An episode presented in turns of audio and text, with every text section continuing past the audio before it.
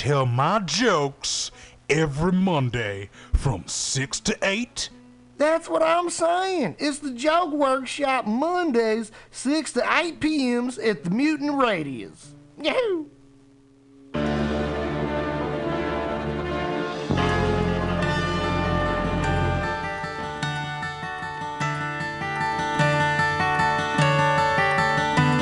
You fill up my senses like a night in a forest, like the mountains in springtime,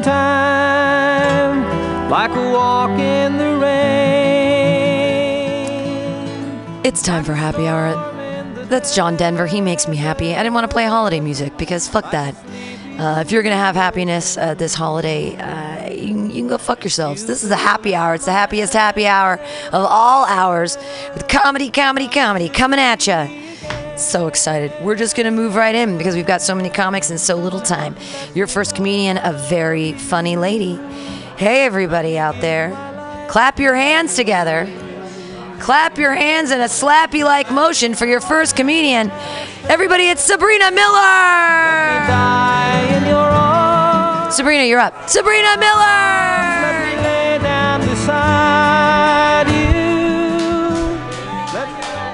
All right, good evening, everybody. Woo! Yeah! Okay, well, that's how I felt last night at Brainwash. It was like a little uh, shot of espresso for the audience, and uh, tonight it's more like, eh, here we go. I might as well do this. I've got nothing better to do. No, I'm kidding, Pam. Um, you know, if San Francisco is all about diversity, then uh, then why are there only snowflake lights? Um, you know, those light up snowflake lights decorating the poles on Market Street downtown. You know, I think uh, I think the only thing queers hate more than techies are these fucking generic, non-offensive symbols of the holidays. You know what? Fuck it. I'll, I'll say I'll say Christmas. I'm not afraid to say the c word. you know, I don't think meteorologists are any more fond of those light up uh, light up snowflakes they're like, you know, maybe it's time for something a little more regionally appropriate. You know, maybe some festive red, green, and, uh, and gold fog. You know, I don't know if you can dye fog like Chicago dyes the river, you know, every, every St. Patrick's Day. It's just a thought. But we could definitely dye the AIDS fountain red. Nice festive red. Oh, look, look the other way comedy. I love it. Um, but uh, anyway, um, San Francisco can be as much of a beacon for holiday innovation um, as it is uh, as it is a beacon for homeless tent encampments. You know, we can do a little Q and A about that later, maybe a little Q and A. Anybody get that proposition joke? No. Anyway, it's a th- it's a thinker. Um, all right, so so so picture this, or picture this. All right, um, LGBTQIA Santa Clauses from uh, from Embarcadero to 10th Street. We could have like techie Christmas trees. Yeah, I don't know what the fuck they are. They'd be really cool. Maybe bring queers and techies together for like one day a year. I hope, and uh, maybe some other clever yet festive uh, symbols of the socioeconomic inequality in the city. You know.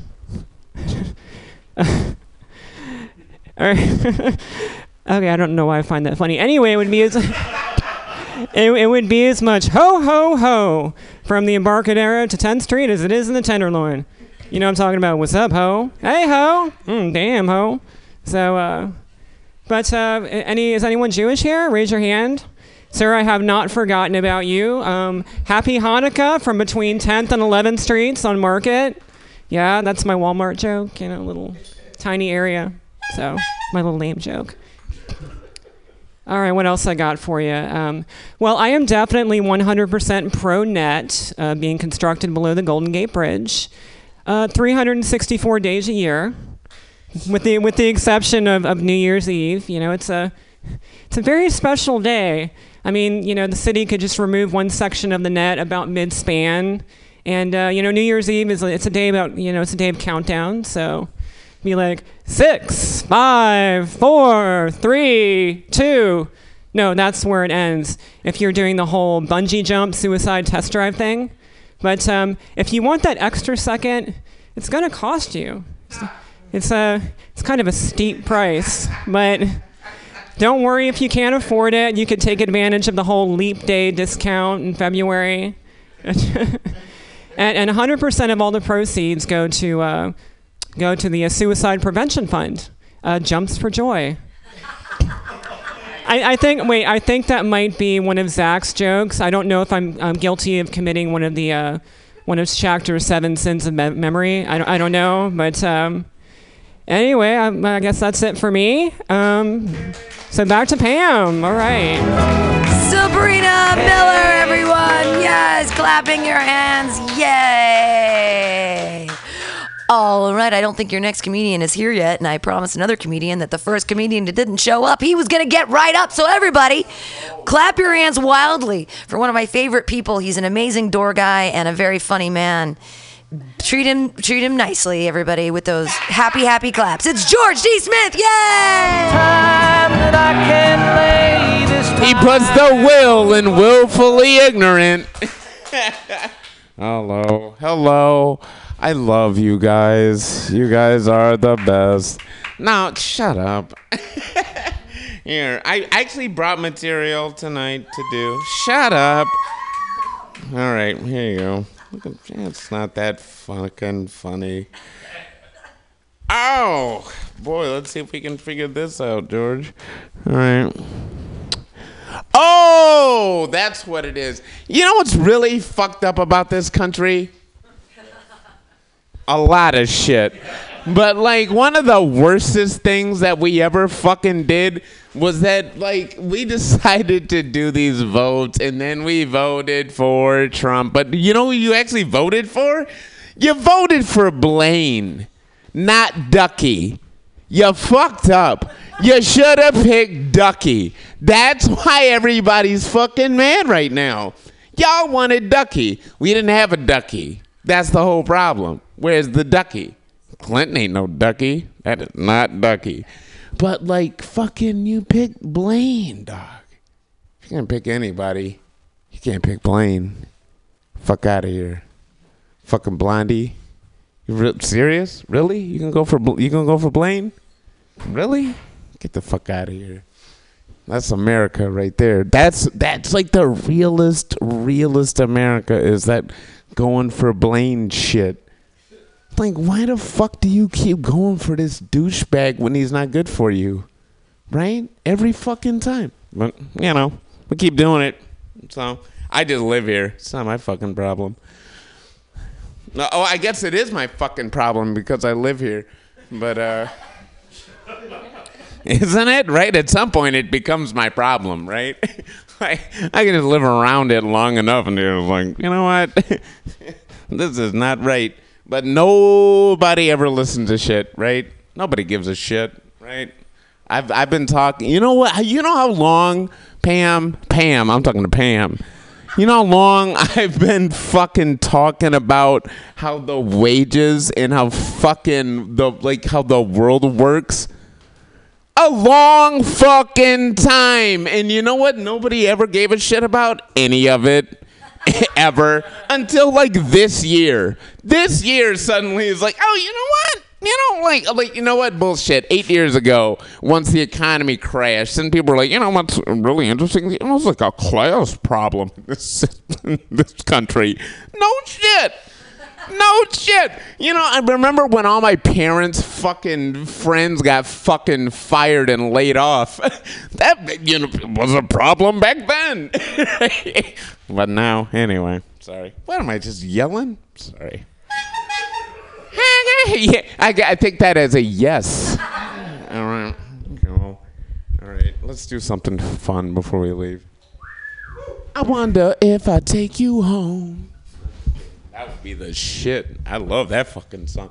And you'll still be in love, baby, until I need you tonight. Uh oh. Oh shit! Nah, nah. I'm just kidding. Anyway, um, let's do something. f- Okay. Um. Oh, Pam.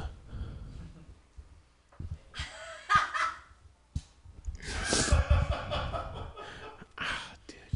You're gonna love this, Pam. Hey Pam, I got one question. Yeah. What can what can what what what what what what what what what what what can what what what can lifesavers do that guys can't? Come in five different flavors. Thank you, ladies and gentlemen. George T. Smith, also our photographer and just all around amazing helper human being. Your next comedian, I'm not sure if he's here or not. Everybody put your hands together for Zach Pierce. No, Ladies okay. and gentlemen, so I said that I would do this. you. This, th- uh, he's gonna fill in. He's the first. He's the second person who said, "Hey, uh, everybody, put your hands together for Nathan Mosher."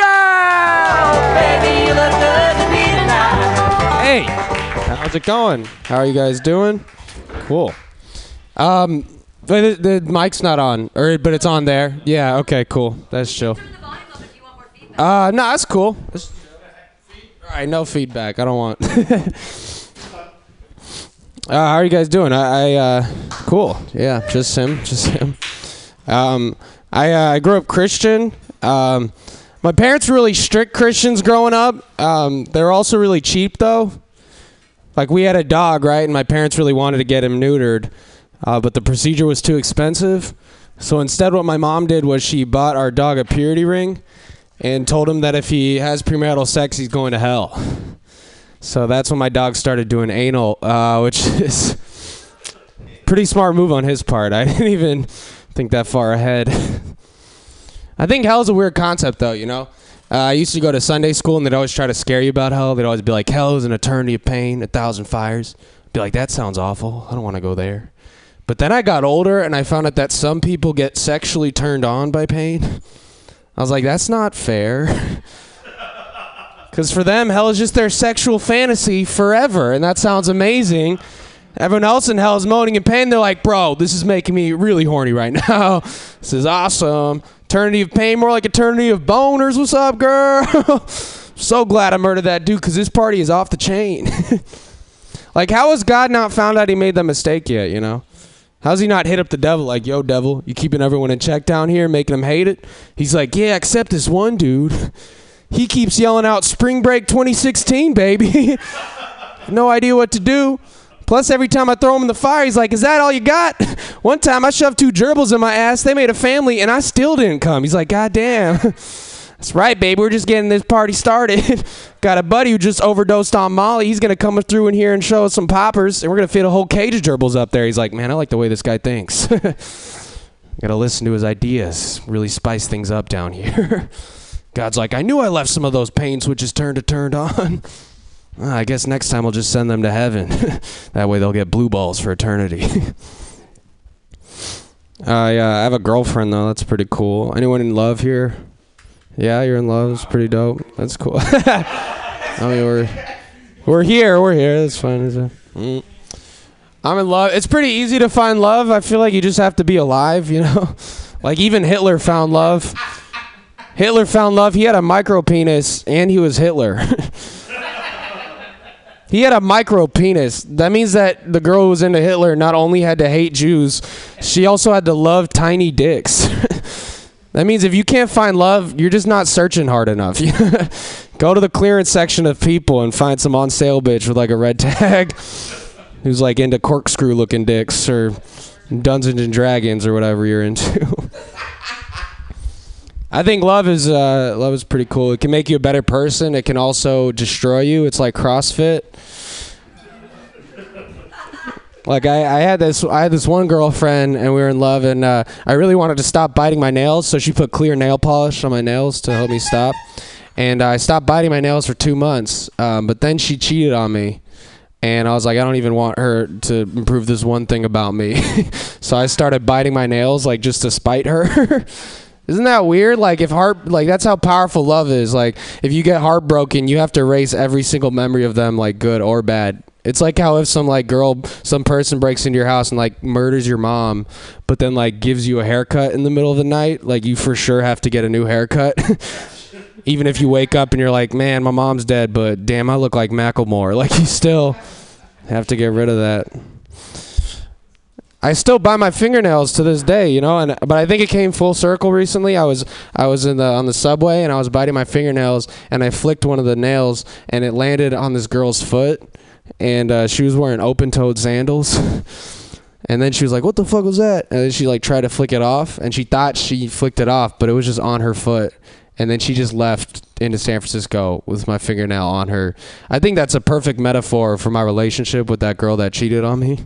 Cause me and that girl on the subway had a brief interaction, but once we parted ways, she left with a piece of me still on her.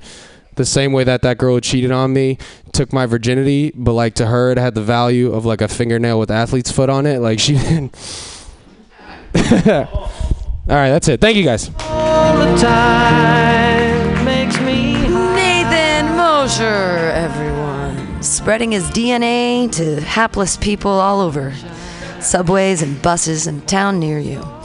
Your next comedian's gonna make you laugh. If you don't know how to clap your hands, you take one hand and you slap it against the other. Do that now for Zach Pierce.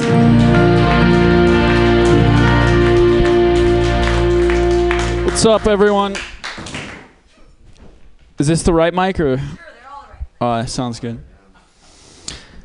So, uh, I like some sports. Uh, my favorite sport is mixed martial arts, MMA. You know those cage fighters. It's a pretty cool thing. I kind of wanted to do that for a little while. I did some of the training, like I did a couple years of boxing and jiu-jitsu. Uh, but when I was training, my main strength was getting injured. They called me Mr. Glass because I broke easy. That's like the worst nickname ever to have as a fighter. What would that be like if I was entering in the octagon? They'd be like standing in the blue corner with a record of 0 and 34, with all losses coming by way of knockout. Mr. Glass. So I, I gave up that stuff. Wouldn't have been ending well. Uh, but uh, I've been trying to go to the gym for like five years. And, uh, you know, I'm going to the gym because I want to get big, want to get yacked. And, uh, you know, I just want to get yacked really bad, but it's it's a hard thing to do. It takes a lot of dedication. So, uh, started taking some supplements. So I told if uh, you do that, you can get bigger. So uh, I went to a place called bodybuilding.com, purchased my supplements, and uh, I purchased something called Serious Mass. It's this weight gaining formula that came in a 10 pound bag, and I had two scoops of it every morning for 10 months. It was a 1200 calorie shake. But after 10 months of taking Serious Mass, the only Serious Mass I was seeing was out my ass. Because 1200 calories in liquid form isn't good for your digestive system.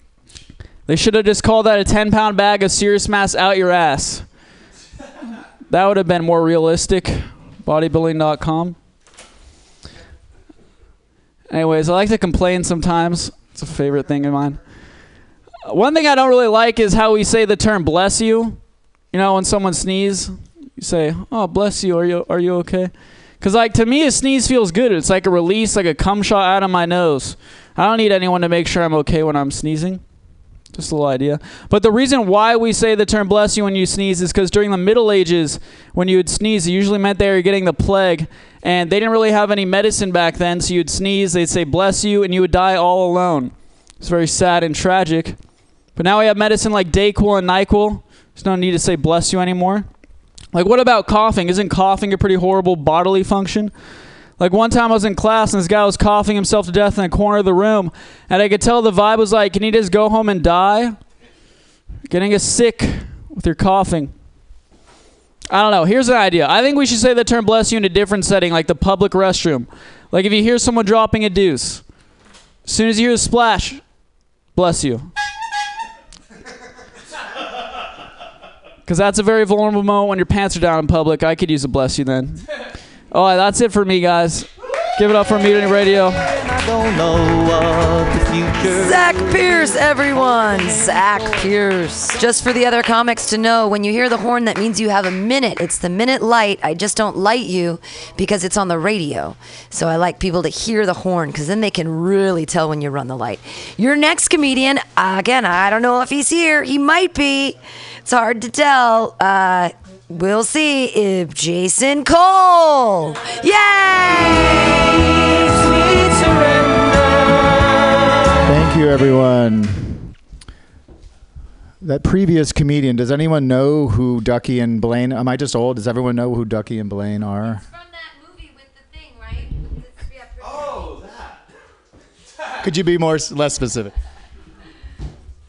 I'm getting old, guys. Uh, I have this nondescript uh, blue Gap jacket, and I could rock this in my 30s. You put like a little graphic tee, but now I just feel like like a maintenance worker whose name patch kind of fell the fuck off. Go try to talk to a girl at a bar, like, "Are you here to fix the boiler? What are you doing?" Um, yes. Well, let's uh, give yourselves a big hand because we're all here, right? The before Christmas, avoiding family to the bitter end, right? I get it. I feel you. I don't know why I'm putting this away and pretending I'm not memorizing everything.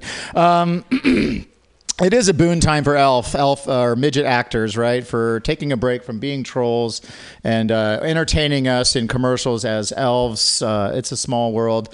Um, I enjoy their their their contribution.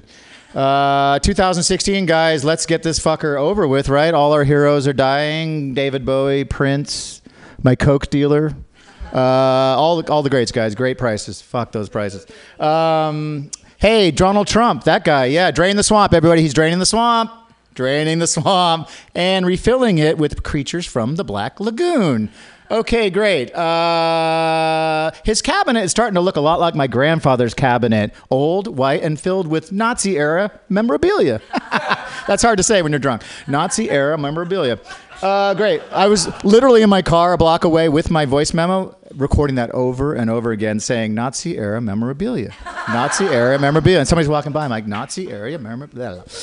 All right, guys, let's keep it drunk. Uh, and then also, so, uh, of course, Secretary of State fucking Exxon CEO. Let's do that. That I love the connection. The guy sells motor oil. U.S. diplomacy, right? Direct line, direct line, guys. Uh, eight years, Obama. I fucking love that guy. Uh, I voted for him at least twice. I love the guy. Um, a lot of people, independents, voted for Trump, and a lot of Democrats voted for Trump. And they said, I saw a lot of the interviews. Were like, let's try something different. We've had eight years of this guy, eight years of a Democrat, eight years of Obama. Let's try something different. Let's do something different. And to me, that's like, I've had eight years of these really great teachers. They've educated me, they've supported me, they've helped me in any way I possibly could be asked and imagined. Let's try something different. Let's try a guy that pisses in our face and shits on our chest because it's different. I love that. That's great. Thank you. Uh, boom, boom. Hey, let's get edgy, guys. A lot of mattress stores out there, aren't there? Yeah. Like, how do these mattress stores stay in business? I'm like 46 years old. I've had two mattresses my whole life, you know? I, I don't get it. Uh, maybe I'm a little old school. I, uh, am I the only one sleeping on a waterbed? Yeah, she's got a waterbed. Uh, I fucked a lot of clowns on waterbeds. But, um,. It's actually a regular mattress. It's just soaked with my tears. Somebody, Facebook, we got despair going. All right, my hu- liquid human sadness, liquid human sadness, guys. All right, let's uh, let's keep it edgy, guys. Jelly beans. I was in the uh, line at Safeway, and there was literally organic jelly beans. I'm gonna get my Seinfeld on. Are these really the people concerned about the organic with the jelly beans? I mean, really? They want humanely pesticide free corn fucking syrup? Really? And the it was the size of a pillow, too. Like, these fat bastards are really going to be around to enjoy the uh, chemical free environment that they uh, think they're preserving. Um, and hey, what's next, guys? Organic insulin. they have diabetes. They're all dying. Thank you. My name is Jason, guys. Appreciate it. Jason Cole, everyone. T- telling us about the truth about corn corn syrup. Organic corn syrup. Yay. Your next comedian, she has uh, she's as organic as they get. Uh, I'm so excited that she signed up for today's show because it was all dudes. It was such a sausage fest, and I was like, thank God.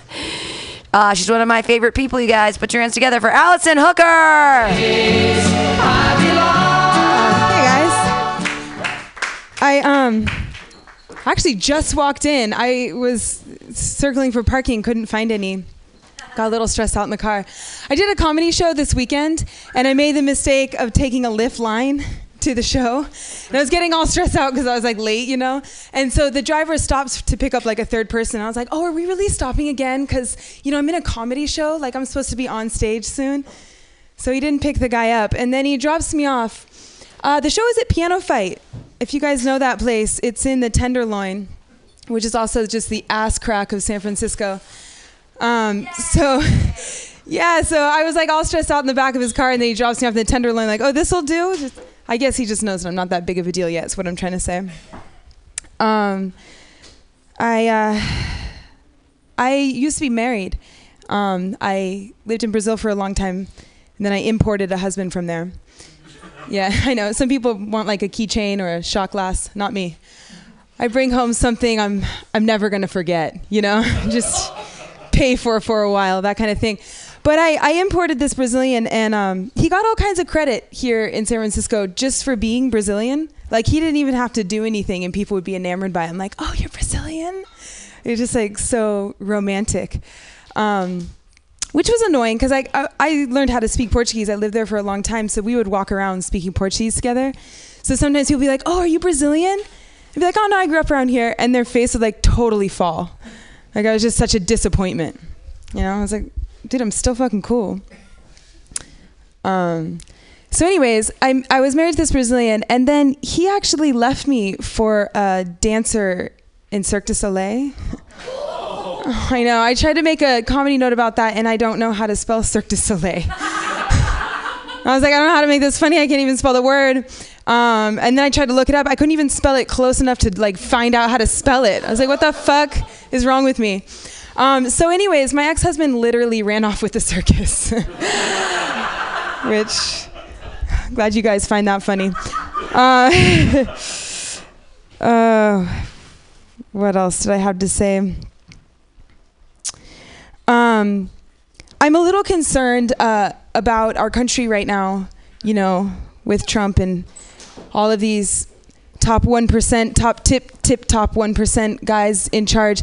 And it concerns me a lot because I think, like, imagine if there were a, an American refugee crisis. Like, the rest of the world would be like, do you guys remember what dicks you were? like, no, they, they'd be like, can you find our country on a map? We would just be like, can't, can't do it. Um, I was, I was downtown at my job the other day, and I looked out the window, and there was a protest going on, and someone had a sign that said "Black Lives Matter," and someone else had a sign that said "Water is important." I was like, God damn, we're really breaking it down for people, aren't we? It just, I guess, like, I have a dream which is way too complex for people to comprehend. So, Black Lives Matter and water is important. And then some asshole on the other side of the street just has his sign. He's like, all elements are important. Air is important. Fire is important. You guys have been great. Happy Friday. Merry Christmas. Allison Hooker, everyone. Keep it clapping for her. Yes, fire is important. It is cold. We need some motherfucking fire. It's time for Christmas, everybody. I want to roast some. Can we roast marshmallows at Christmas? That's not like traditionally a Christmas thing. It should be. You've got a fireplace, right? Why aren't you roasting marshmallows in it? Uh, your next comedian, I don't know him, so I don't know if he's here or not, but he has a cool name. Is Adolfo Cancino here? Is that a person? Adolfo Cancino? He's not here. Uh, all right, neither are the next couple people. So we're going to go to the end of the list and start working backwards. Your next comedian, she has a show here on Sundays from 6 to 8 p.m. called The Immutables. She's a very funny lady. You guys are all going to love her. Right now, slap those meat paws together for Trina Roderick. Rocky Mountain High. So excited to be here. I cannot wait for Christmas. This is going to be so good. This is going to be so good. Okay, okay, okay, okay. I, uh, George, I give a shit. What's up? You know I give a shit, right? You know I give such a big a shit that it hurts, right? Like it's one of those, right? Like it's shaped wrong and you have to contort your body and you're like, this is not gonna, this is gonna hurt. So I'm gonna have a good weekend. Um, I'm not going to my parents because last time I did a bit up here, I said uh, my stepdad is uh, molested me, and you can't say that and then two weeks later go home for Christmas. You know what I'm saying? Like, genius. Okay, genius excuse not to go. like, it's the radio, 4,000 people, right? Uh, anyway, so, okay, I want to teach you guys, I'm a radical feminist, I'm pretty open about that. I want to teach you guys how to harness the power of bitch energy. Okay? Harnessing the power of bitch energy now. I this bitch at my office has me so fucking pissed off. I am going to revenge write a book in a week at the beginning of January. Right? Right? Because she's on sabbatical until the 23rd. And so when she gets back, I'm going to be like, bitch, I wrote a book. what the fuck did you do on your sabbatical? Harnessing. Right? Because I got to get it written. I have a week off. anyway, I feel like my comedy is like too self-absorbed. You know what I mean? So I'm gonna like try to ease into crowd work. I think. right? like, okay. So what's your name? Brady. What was it? Brady. Dude, I am like 95% sure we went to high school together. Like, for real. Like, I think I have a yearbook to prove it, Brady. Where'd you go to high school? Oak Ridge High School. Oh, you're lying. Fuck. Fuck. I'm, I'm telling you, I have a yearbook to prove it, dude. I know, exactly.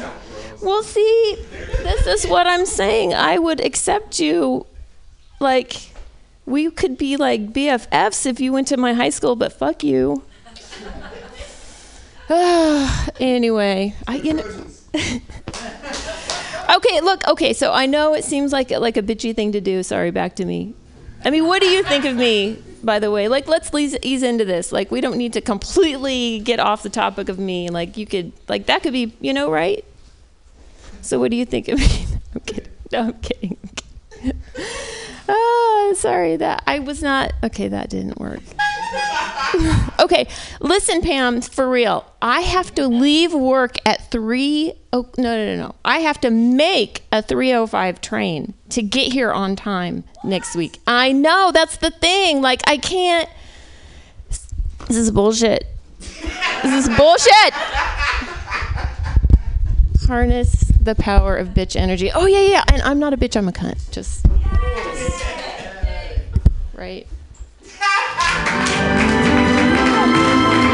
Trina Roderick, everyone. If you don't want to do the board next Friday, you don't have to. It's okay. Don't worry about it. They'll be there. There are people. It'll all work out.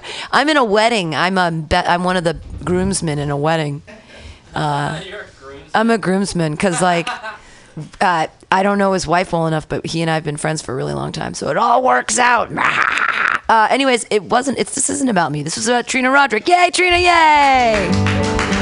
Listen to her show on Sundays from 6 to 8 p.m. and download the Immutables. All right.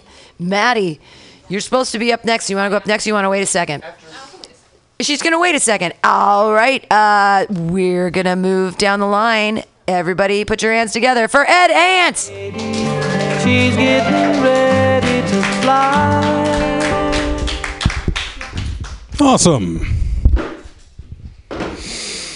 Allison, I'm going to be looking at you, but only because it'd be uncomfortable to look at Brady when I start off my set. And not just because of his lack of pants situation.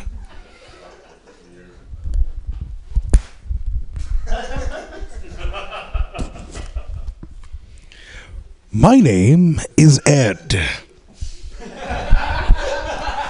And in order to not kill myself next week, I've decided to cleverly hide a theme in my jokes. Let's see if any of you can guess what it is.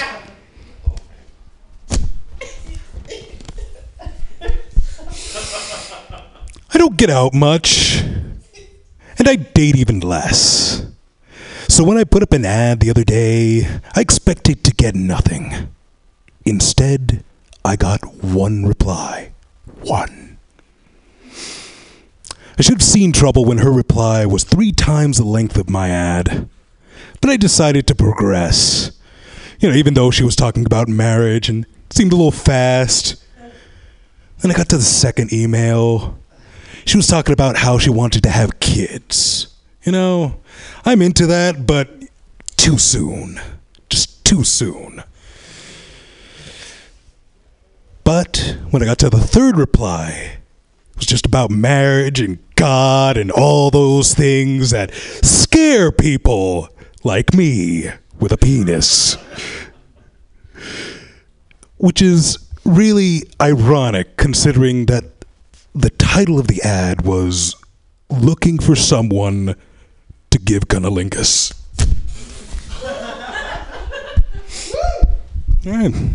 At least some people like that. I like catchphrases. They're an easy way of conveying lots of information concisely. I'm lucky because all this week I've been able to use my new favorite one. Hey lady, get over here so I can lick your pussy clean. Alright. It's fair.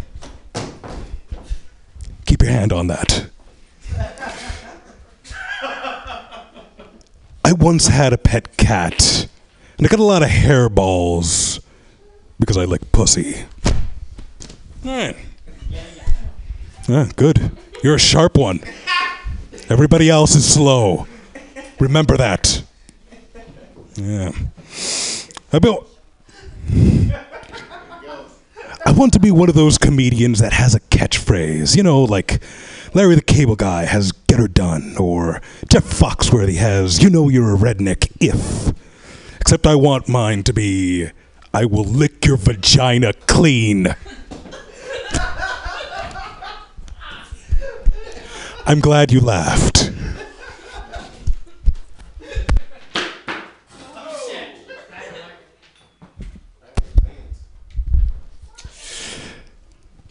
As some of you may know, I have a certain lifestyle aesthetic that I want to live up to.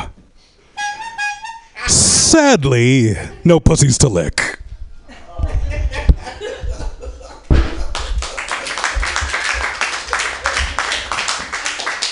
All right, Ed Ant. Surprising set from Ed Ant. Your next comedian. She's a lady. She's got a pussy. I bet it's pretty clean because they're usually self cleaning mechanisms, but we'll find out what she has to say. Everybody. Uh, you don't have to talk about your vagina, sweetheart. That's weird. It's, you talk about whatever you want to talk about up there on that stage. We're just putting feminism forward, two steps at a time. I'm sorry, I just turned into like like someone on the Fox network there for a second. This new Trump America is changing me into um, a male chauvinist pig. All right, your next comedian, funny lady, clap her hands wildly for Maddie Suma. Hey there, sweet daddy, everything is alright. A Hi, guys. Um, it's good to be here. I've been living in Mexico for the past two months. And thanks, Pam. That's how I try to psych myself up in the morning because I wake up and I go, what the fuck am I doing in Mexico? Um, but I'm there entirely by choice, so it's a whole lesson in like accepting your own decisions. So um, I'm home for Christmas because my um, my sister, who I love, she texted me. She goes, "Bitch, I'll kill you if you don't come home for Christmas." And I'm like, that is the most threatening thing that's happened to me in Mexico. oh my god. So two days ago, she's like, "Get your ass home so that mom can yell at someone else." I'm like, "You're great." And then I asked her what she's getting our middle sister for Christmas. Here's what she said. She goes, "She's a mess. Her clothes look terrible. My gift to her will be my time and my opinions because I'll let her take me shopping." and this is a whole level of confidence that is like miles beyond anything I've ever witnessed before. And again, I'm living in Mexico and I stick out like a sore thumb. Like I moved there, I've never been there before. I don't speak Spanish. I'm not even a full-time employee at this company. Like I just don't belong there. I don't belong. And it's hilarious because um so I went after my friend's wedding and I was a groomswoman in my friend's wedding. And it was great because I feel like I won like the triple word score, like Yahtzee Monopoly bingo of a wedding. And I hooked up with the best man slash officiant. So I'm like, okay, cool. Um, and it was hilarious because that was the the first of two guys in 10 days who in missionary told me that they love me. And I'm just like, no, you don't. It's in missionary. fuck you. I am, but no, like, fuck you. This is terrible. So, um, yeah, not even a language barrier. It's just like shitty in English and in Spanish. Um, so the funny thing was that I ended up having like the wor- worst, most boring, most Catholic election night sex of any of my friends. And keep in mind, like all my bad bitches were on these awesome group chats, just being so supportive, being like, "Go get it, go get it. This is great." Um, no, this was terrible, and this was my coworker too. so it's like, yeah, yeah. Thank you. So that's like the second Latino in a year who, like, if I had to give him a hashtag for when we hooked up, it would be hashtag five minutes in missionary. yeah, not a good rep. Generally, I would recommend like be better than your stereotype, like don't be worse. So, shit. oh god, but yeah, it was really funny because it got me thinking like already like a year in review. We're kind of in November. Like the the world might end sooner than we ever wanted. Like, what do I have? And so I'm going through my my sexual network of past lovers. And then I just, I guess I was like really lonely or something. Like I was in Mexico. I don't speak Spanish. Again, I do not belong there. Um, but I'm like making it my way through like one taco at a time. Oh, God. So, oh man, one human disaster just like reminded me that I'm not the worst person I know. So, plus one for sexual network. Another guy, I was like, hey, you moved countries for your job too. Like, what do you recommend? And then here's what he said. This is probably the best thing I've heard all year. Uh, he goes, please refer to this section of the Irish National Newspaper about expats and good luck. Which was like the emotional equivalent of like a frigid beer in the face and a pat on the back. and then finally, there is this other guy who, man, his motto talk about talk oh where are you? Anyways um talk about like a catchphrase. His catchphrase is life is amazing. Yeah catchphrase. Uh, life is amazing. So yeah as i'm choking on spanish i'm just trying to remind myself like life is amazing. And it's just it's one thing to network and another thing just to like go back through and be like hmm hmm yeah 2016 was a bust but uh, there's still tacos and um, my bitch sister is gonna be running christmas this year so i'm so excited thanks for listening guys Maddie Suma letting us into the intimate details of every nook and cranny of her life. I feel like I've just buttered and eaten an Thomas's English muffin named Maddie Suma. All right, your next comedian, he runs OMG on Tuesdays and sometimes Sundays. I don't know if you're running that, uh, but he's a great guy and very, very funny. If you don't clap wildly, I'll beat you up with a bat. It's Greg Ghetto! For the first time, I know what I'm missing. Some All right, yeah, give it up for Pam and everyone else, guys. Give it up for Pam. All right. Uh, your last comedian was talking about living in, in Mexico, was it? Now, I don't know if you know this. I was uh, smoking weed with a couple of Hispanic people the other day, and I realized there's at least one cultural difference uh, between white people and Hispanics. At least one. Uh, yeah, uh, yeah. Hispanics actually give a shit about their cousins. Uh, isn't that crazy? White people, like they actually care about their cousins. Yeah, can you hear this? Yeah, yeah. All right, cool. Um, it's the holiday season. Is anyone lonely? Jesus Christ. Uh, that's the thing. I, I know I know it's kind of a lonely time around the, uh, the holidays because uh, my my my, ex girlfriend of uh, five years I haven't my high school sweetheart I haven't spoke to in five years. Uh, she sent me a nude uh, picture that like that was her opener, and she had two black eyes. totally true. Uh, I'm not going to show it to you. Yeah, so that's where I'm at. Uh, happy to be here. I'm single. I don't know if I mentioned that. I'm a single guy, and and and dating dating's tough. It re- it really is. Uh, because like I don't know about you, but like when every time I go on a date, girls are always they always say this. They're always like, guys only want to fuck me. They, they don't want to know who I am as a person. Have you guys ever heard this before?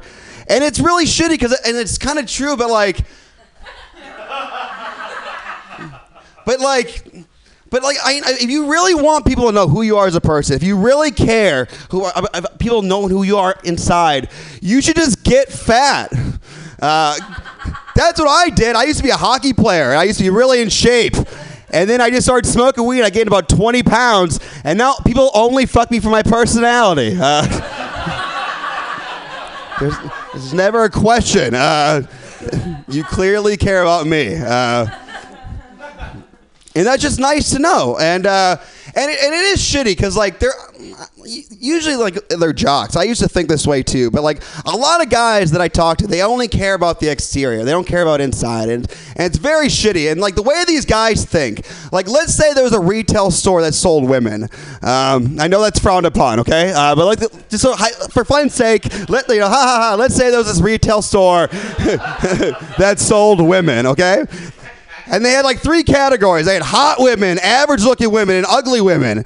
And in the first 10 minutes, all the hot women be sold out. That's just how it would go. And the next like 15, 20 minutes, people would be like looking through the average girls and the ugly girls, like maybe somebody hit a hot girl here, but he couldn't afford it, you know? Like, uh, you ever shop at Toys R Us? Never mind. Uh, you always hide the toys you can't. You hide the toys you can't afford until you can afford it. Okay, that's for two people. Okay. Uh, yeah, and then once you realize there's no hot girls hidden, and you'd go to the employee, you'd be like, "Hey, man, like, uh, uh, do you have any any more hot girls?" And like, no, I, I another guy just asked me. I just went into the back. Uh, there's no hot girls here.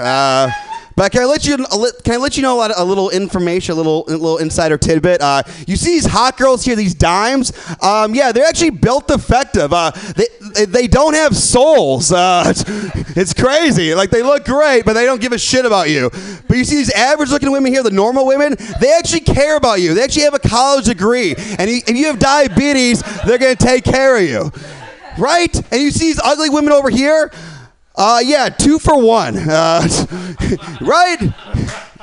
And with all that information, the guy be like, "Oh my god, I'm so happy I talked to you." Uh, but yeah, when are we getting those hot girls? You know, it's insane, right? Because you go for the two for one every time. Uh, that is a great deal. Uh, my name is Craig Kettle. Thank you so much, everyone. Two for one, bitches! Yay, Greg Kettle! Oh, handling the. I see. I just, I can't. I just, I wouldn't be into threesomes because I just don't like to share. You know what I mean? I'm one of the kids. I'm gonna hide my toy. I don't want to share my toys. Fuck you. I'm not sharing my favorite toy, you dicks. All right. I don't know if is Adolfo Cancino here. Did he show up yet, Adolfo? Adolfo Cancino? No, I said no. All right, you know who's here though? He's an incredibly funny man, and we enjoy every time he's here at Mutiny Radio. You guys are gonna love him too, even though he's not wearing roller skates. It's Matthew Quirk!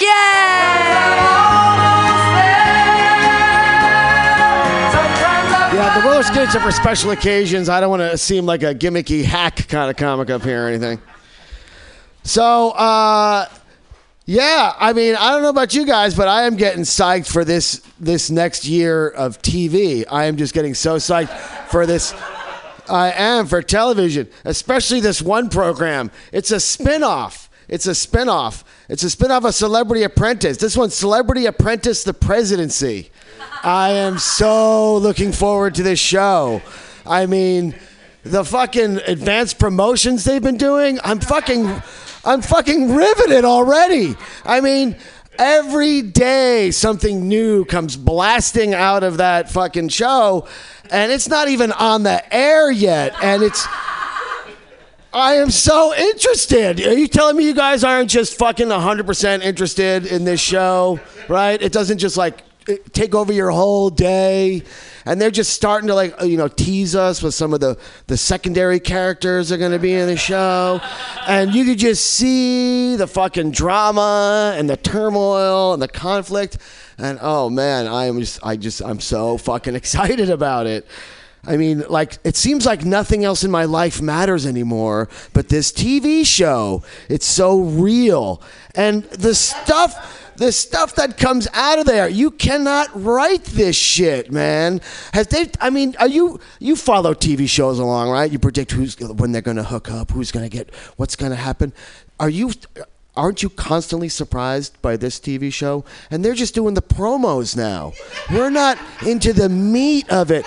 We're not in fucking sweeps week yet. I mean, it is just. I'm already so 100% sold on this show. I can't wait to fucking not have friends anymore and just fucking download every episode and marathon, marathon, marathon. I'm I'm going to be stuck on my TV. I'm going to be my phone will be on a constant feed and it'll be the best, man. This show. I, I, are you guys with me or not? I mean, this is gonna.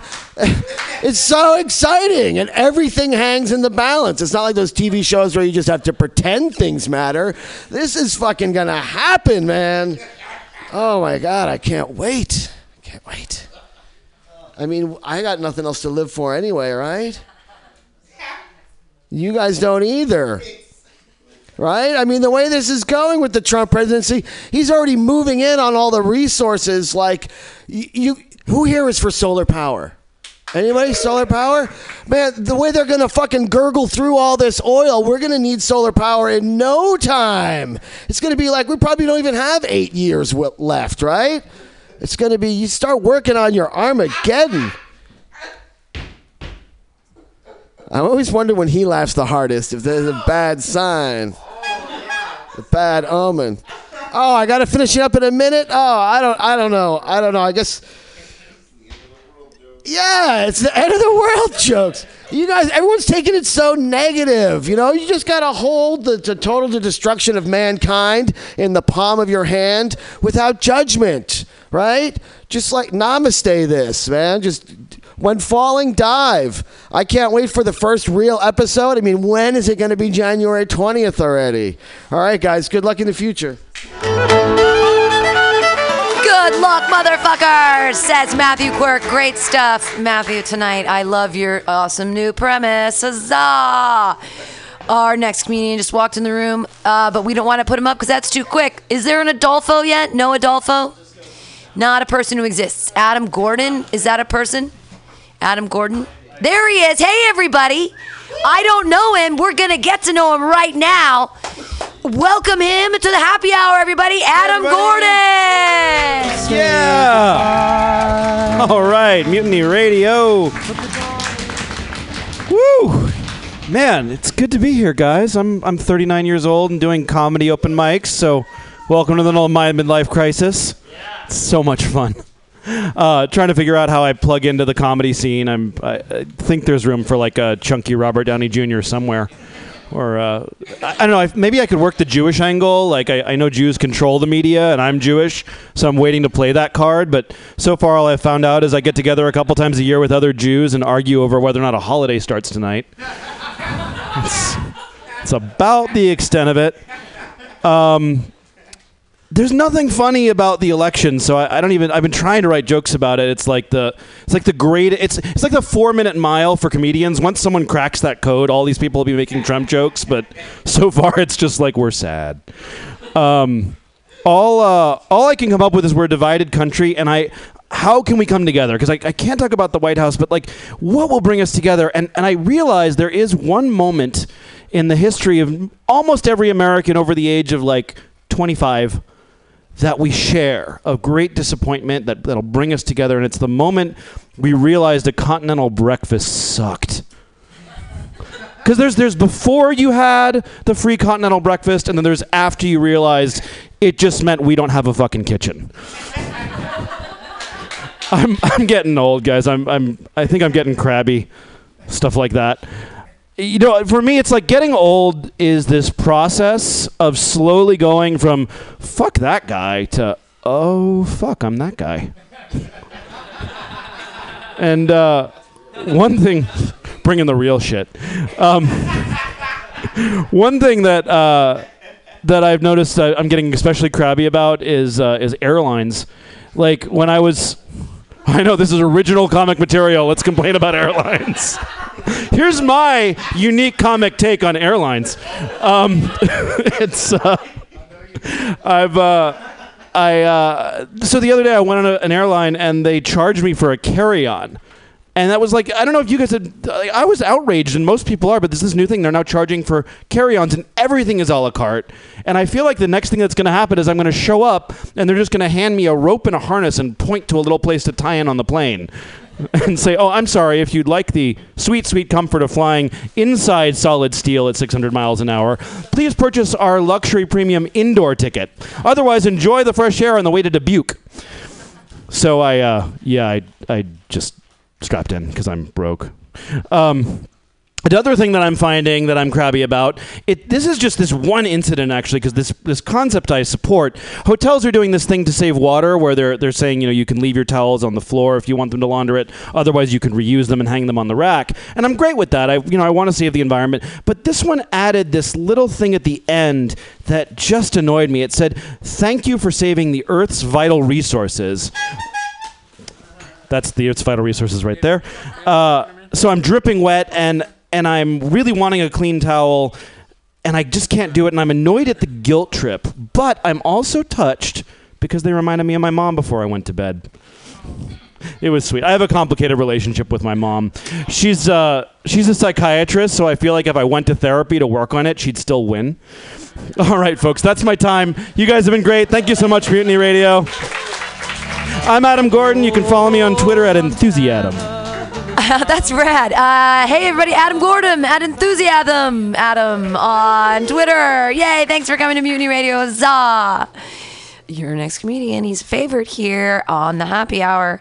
Uh, he has an alter ego named Werner Herzog who sometimes does sets with him, but then sometimes he just talks about himself and it's all good because we love him very much. Put your hands together for Stephen Massey. His father, he never did ask why, and he never knew the answer. Pamela, I have gotten to know you so well this past year, and it strokes my ego to no extent that you have grown to feel the same, but the time for my return is not yet right.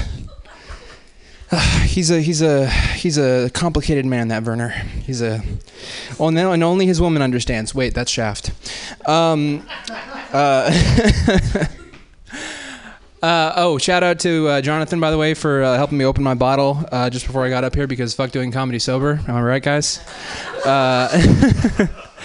I've been I've been standing most of today, um, which is in sharp contrast to what I'm usually doing. I drive for ease now, so uh, that's that's been fun. But I've been standing most of today because I've been baking. Um, uh, and I, this is like my yearly thing. Instead of buying anyone presents, I just bake them a bunch of uh, various things. And this year, I tried to make uh, chocolate peppermint macaroons. Um, yeah, tried being the operative word. Um, they they turned out like these little thin. I I, I want to call them thin mints, but that's already a thing, and they're like they look way shittier than actual thin mints, but they taste pretty good still. That's all that matters. Uh, so hard left turn now, guys. Uh, I. Uh, I, uh, you know, I was talking about driving earlier, of course, um, but I, um, you know, you people know me as a as a sexual gadabout, uh, a, a, a, a dynamo. Some have said. Um, maybe not, maybe not. But I, I have been uh, I have been ghosted on a few times. Uh, is there anyone here that doesn't know what ghosting is? No. Okay. Hmm. You don't? Okay, ghosting is just like when you're like talking to someone. You're and usually it's got like, you know, you've got designs on this person you've been on a date or two, and then uh, they just like cut off all communication, or, or you cut off all communication. That's and you've just been ghosted. Um, and and like I, uh, you know, I've always felt like it's really dumb. Not only because you don't let the other person grow at all, but also it's very you know insensitive and just totally selfish. Um, and then you know that's not to say that you know you should give every person that you go out on even one date with you know like an itemized list of every fault you found in them. But at the same time, you know, consider that you could potentially improve another human being if you told them here are a few things you could maybe stand to work on. Um, and you know, I know that most people, when someone tells them they need to change, will just dismiss it out of hand because most of us are stubborn idiots. But you know, consider that when you share an emotional bond with someone, you're in a unique position to uh, you know leverage that connection, uh, that trust, and just before you drive the knife into their heart and tell them that you can never work out together, you can give them a few things to work on for next time. Because you know, don't isn't that why any of us dates to you know better ourselves and learn more about the people around us? Did I mention I don't date much?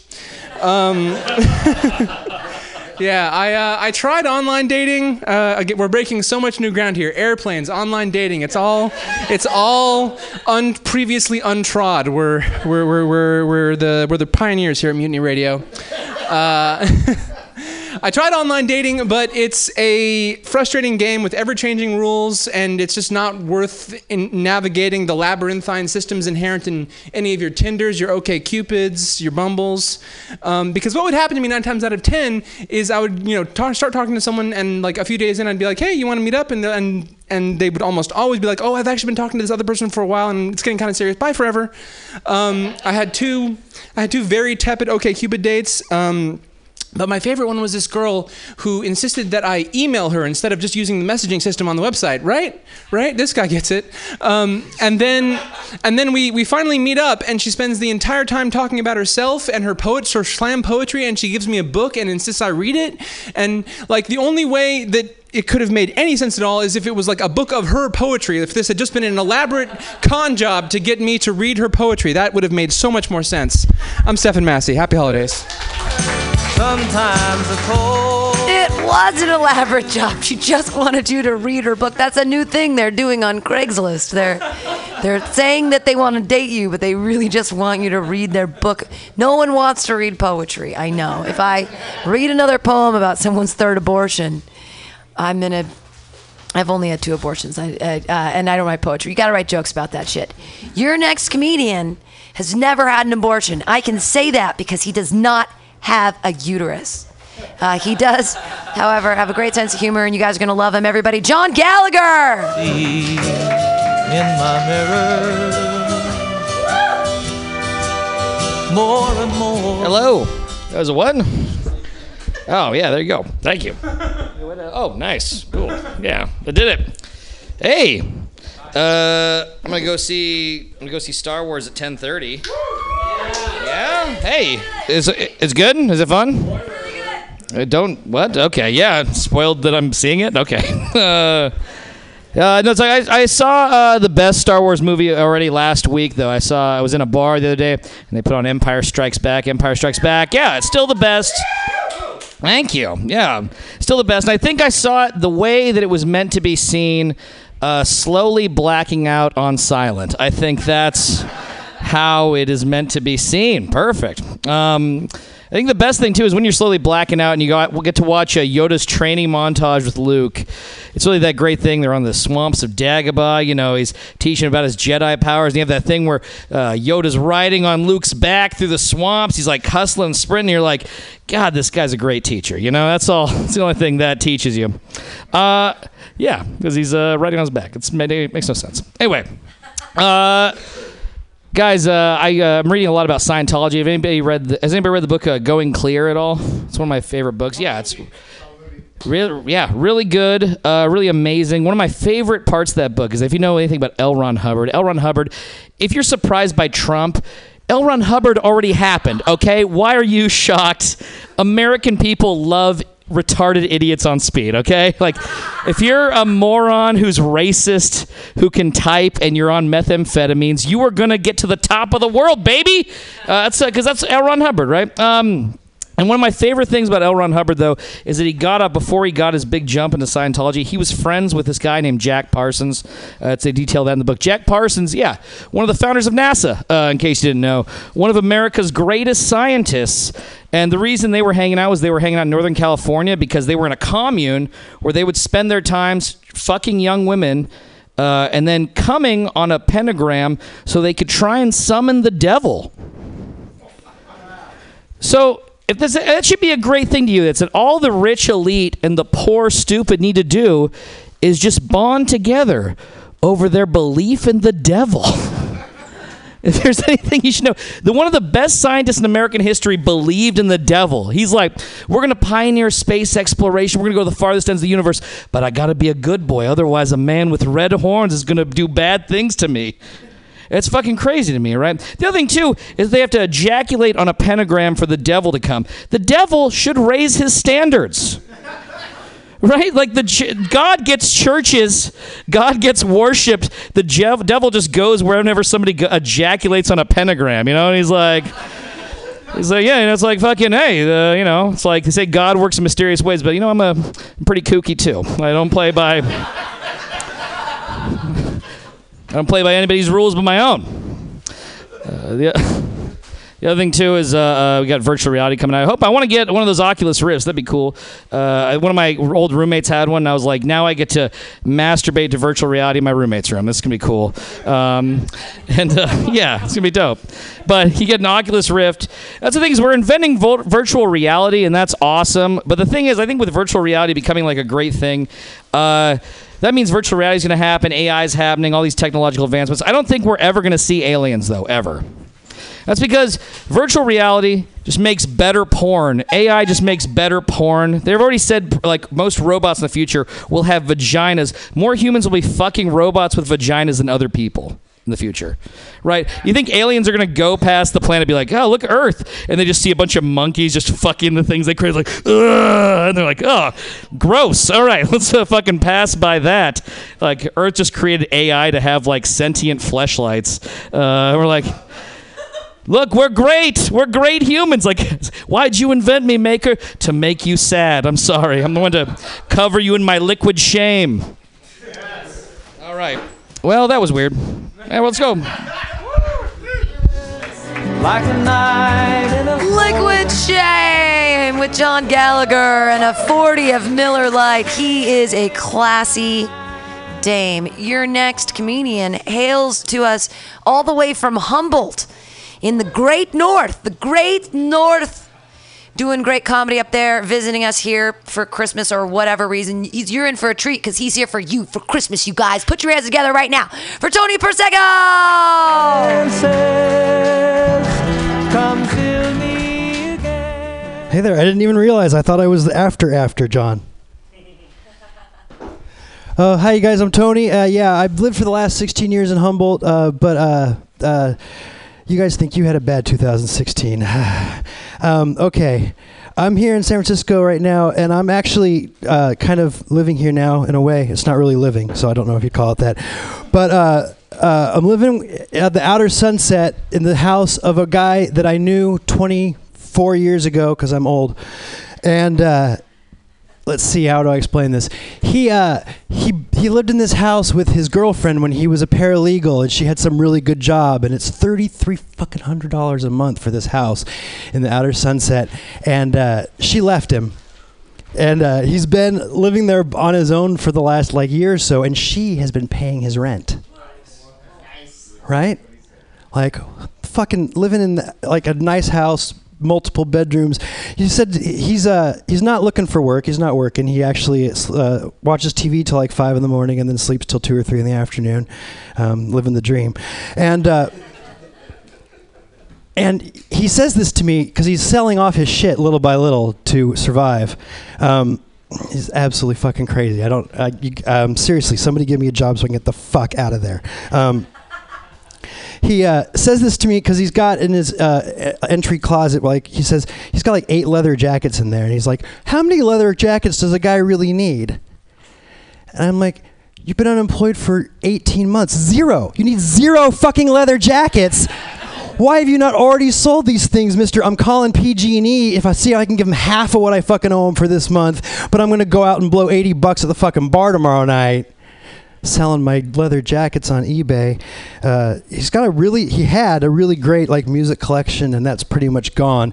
But he's like, I burned everything before I sold it, so I've got it here on my computer, and. Uh, I don't know what the fuck I'm doing there. Uh, I'm unemployed. I wa- I did move to Chicago, um, and that did not take. Um, it didn't. Neither did the uh, neither did the woman. Um, yeah, you know what it's like to hear the words "I think I might move back in with my ex-husband," and then two days later, all of her shit's gone. Yeah, someone gets the pain. Um, it's wonderful. So I like uh, said, okay, well, I can't stay in Chicago, so this jerk off that I knew 25 years ago said, "Oh, I've got a place you can stay." And there I am. And thanks a lot to Pam for getting me high for the first time, like in two fucking months before I get up here. So I have no idea what I'm doing. The last time I was here was great. Actually, it was very triumphant. I had like my whole family was sitting there watching and all this other shit. And then, uh, yeah, I don't talk to them anymore. Okay. I know this is the saddest, the saddest five minutes ever. Um, uh, yeah, I'm a manipulative opportunist, and I'm like, then why the fuck am I living in my idiot dipshit friend's basement, the one he's not even paying for, but acting like it's gonna get paid for for the rest of his life? That must be nice. Uh, I got this temp job uh, working at an insurance company, entering names into a computer. Uh, yeah, it was supposed to be two weeks, and then after three days, they're like, "Sorry, you already did it all." I was like, "That what?" I was like, "You don't have anything else?" No, sorry, you're done. Uh, we're really, yeah. That just instead of eleven days, you get three and a half. you did all the work. Sorry. Uh, that was great. Um, so yeah, um, no, like you said, where's the weed? I don't know, but I don't have it. Um, it's not, you know, sitting right here. Yeah, Humboldt County. You know, Humboldt County means. I was waiting for the smartass. You're not in the crowd tonight. That's good. That's good. Um, Humboldt County, though, you know, it's hard to live up there. It really is. Uh, you got to do four different things. Uh, work for eight different people. I actually, the last job I had up there was running a, a campaign for guy ran for board of supervisors. That was a lot of fun. Um, I actually was got worried after two weeks. The guy's like doesn't know where he is or where he's going or what he's doing. Where I'm supposed to be? I think home. I don't know. Get out of here. And uh, he was hapless. And then he sat down for the debate, and his you know they said, well, what about grazing in the marshlands? And his opponent's like, ah, you know, there's going to need to be studies. They're going to have to do studies. And then Mike's like, well, they've done the studies, and here's what we need to do. And I was like, holy shit, man! This guy all of a sudden turns into the most articulate fucker I've ever seen in my life. If uh, if everybody ran for office like that, we'd actually have an informed public. That'd be nice. I know this has been so sad. This is my first time up like in two months. Give me a break. And I just got high for the first time. It's just, it's just like everything came together to make a perfect storm of just suck shit. That's what had happened. That's good. All right. Good night. Tony Persico, all the way from that crazy place up there in Humboldt. Lovely stuff. Uh, your next comedian, he's another new comedian here on the, uh, not a new comedian, but a new comedian to us. He has a really pretty card he gave me. It looks like a bear on top of a, uh, like a hippopotamus unicorn. Pretty amazing. You guys, we're all going to love him. Clap wildly for Trey Hanny. You believe in love at first sight. That's a rhino cat. By the way, Pam, that's a Commando Krav Maga move. Uh, you'll thank me for that later. You can find it on YouTube. Uh, you want to think rhino? Like, uh, who's the biggest guy in the room right now? This is not a comedian thing to do. Um, he is trying to hit me. He's trying to attack me, and I'm small, and I, I can't get away. So I'm going to go in close, and I'm going to make a rhino nose like this. That's my defense and offense. And then I'm going to reach out with this hand and scratch his eyes out. Rhino cat. so, Pam, when you keep that card later, you're going to remember that's my self defense move that's going to save my life. How you guys doing tonight? All right. So, working the drive through late one night at Jack in the Box. Girl came in. I knew her from high school, so I gave her a free drink. She said, Thanks, Trey. You're a doll. As she was driving away, I leaned my head out the window and I yelled back, I am not a doll. I am an action figure. I don't really like bank tellers.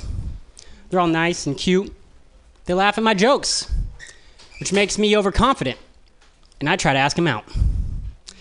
They say things like, I would, but I can see your bank account. and like, I totally get it too, because I don't know what to do if she says yes. I'm gonna be like, let's sneak in my parents' basement. We'll watch Ninja Turtles and eat surf and turf. If she's still with me at that point, it's her fault, because there are some clear warning signs. First of all, surf and turf is what I call it when I mix the shrimp flavor packet with the beef flavor packet in my ramen noodles. And I don't really have a DVD player as much as I have an old PlayStation 2, which kind of works sometimes and kind of doesn't work most of the time. Significantly increasing my chances of starting the evening with equipment failure. Yeah, I don't even know how to talk to girls. Like, this girl the other day told me she had DSL, and I was like, I'm pretty sure everyone has high speed internet nowadays. I just use the free Wi Fi at Starbucks. if you didn't get it, ask that guy, he'll explain it to you later. Uh, so, I work at a fast food restaurant. You may recognize me if you've ever strolled through at 2 in the morning and heard this. Oh, this is the Falcon Lord, and you are at the greatest restaurant in the world. Jack in the Box. Go ahead and order whenever you're ready. I'm gonna recognize you guys if you say something like, Yeah, Falcon Lord, we just came through. You got our order wrong. Yeah, that's my response to my boss when I have to explain that too. so I make mistakes at my work, but the customers, they're not that much better either. I don't know what kind of jobs you have, but I know there are at least 3 million other food service workers because I checked on the Bureau of Labor Statistics report for 2015 before I came here because sometimes I like to back up my jokes with facts. I don't care what job you have, you have seen some kind of example like this. Customer comes up, they say, I want a number four, and I say, sure, regular fries or curly fries? And they say, yes. so I repeat the question. This time I had hand signals. Would you like regular fries or curly fries? This step may be repeated several times. Eventually, I get to the next question small, medium, or large.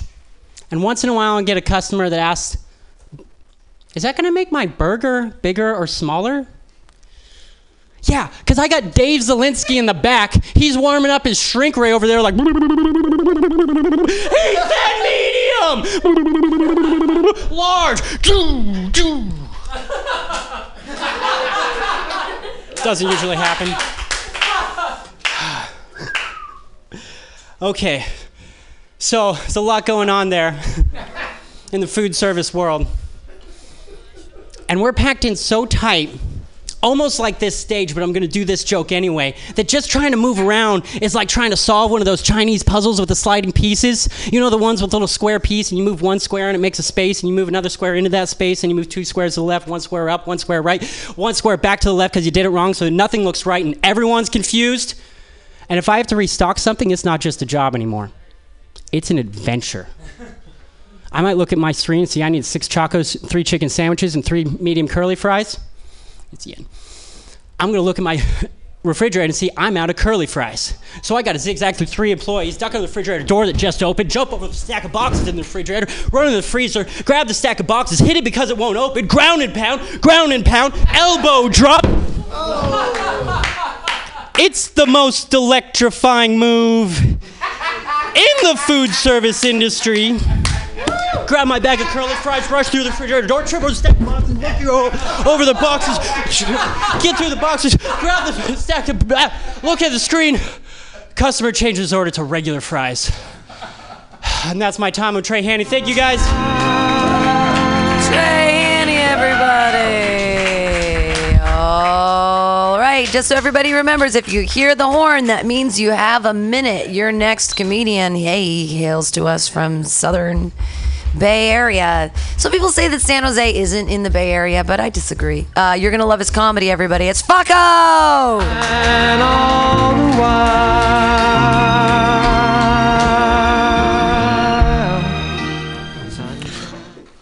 What's up? Hey, I you guys I like game shows. Anybody like game shows? Let's play a game show. You ready? I just made it. This is the pilot. And now and now live from the SF Muni bus. It's time to play Who's Sober? Your first contestant is the driver of the bus. Guys, is he sober? Right, knows the right answer. All right, guys. If you guys are together, you're going to win something. Okay, your next contestant is a future 14 year old Cholo.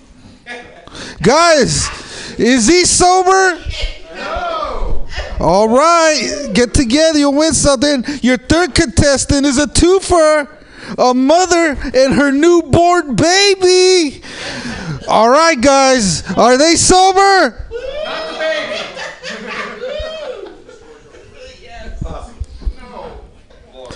They're sober, guys. It's a mom and her newborn baby.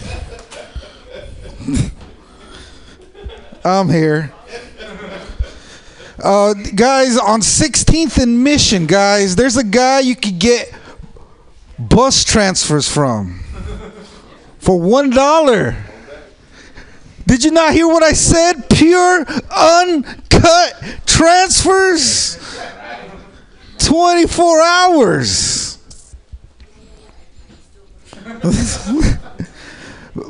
but you know, my favorite bus though is the 48 because 48 goes by the one of the SF Muni stations where all the drivers stop by, and it's cool because no one expects you to steal a ride there because you see all the bus drivers there, but that's the safest spot to do it. Moving on. I'm doing okay, man. I'm doing okay. Uh, you guys heard of that show Entourage? Yeah. I just finally saw the movie. The only thing is, when I saw it, I saw it by myself. Shouts outs to the back. Thank you. I appreciate it. you know it, dog.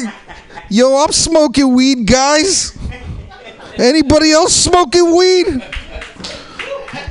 I'm rolling joints. I got my cannabis card. I met some other guy with a bigger cannabis card. He he could carry up to 500 pounds of weed if he wanted to. Uh, you know, my only thing is, is like, why am I the only one rolling joints then, dude? He's all, man, I could go anywhere, any state, man. 500 pounds, man.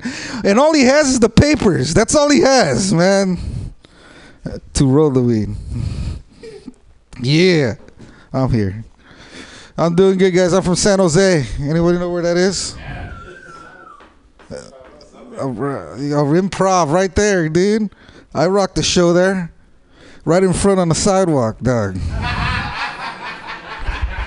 My name is Faco. Thank you, guys.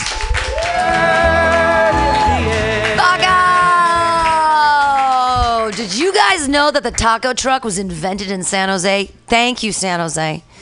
Thank you, San Jose. Everyone clap it up for San Jose right now. Inventing the motherfucking taco truck! Changing all of our lives. Uh, your next comedian, I, I, I mean, he's a life changing person every day. I remember a couple years ago, it was the middle of the day, and we were both drunk. And I said to him, What do you want to do with your life? And he said, If I just make one person laugh every day, then I'm doing my job because I'm a comedian. You guys, laugh right now because it's Keith D'Souza! something that might have been true. I changed my goal. Since then, I'd like to make two people laugh. Go big. Yeah. You guys watching that fireplace channel to stay warm this time of year? You guys know the fireplace channel? Yeah. Spoiler alert: the log burns by the end of it.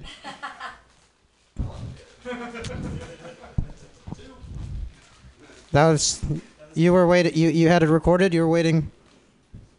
Try watching it on fast forward. Three x. That's how. That's how KT gets down. 2016. What a wild year, huh? What a crazy year. I feel like 2016 was a year we were just like, fuck it, let's rage. Shots, whippets, blackout drunk. 2017 is going to be the hangover year. We wake up like, what the fuck did we do last year?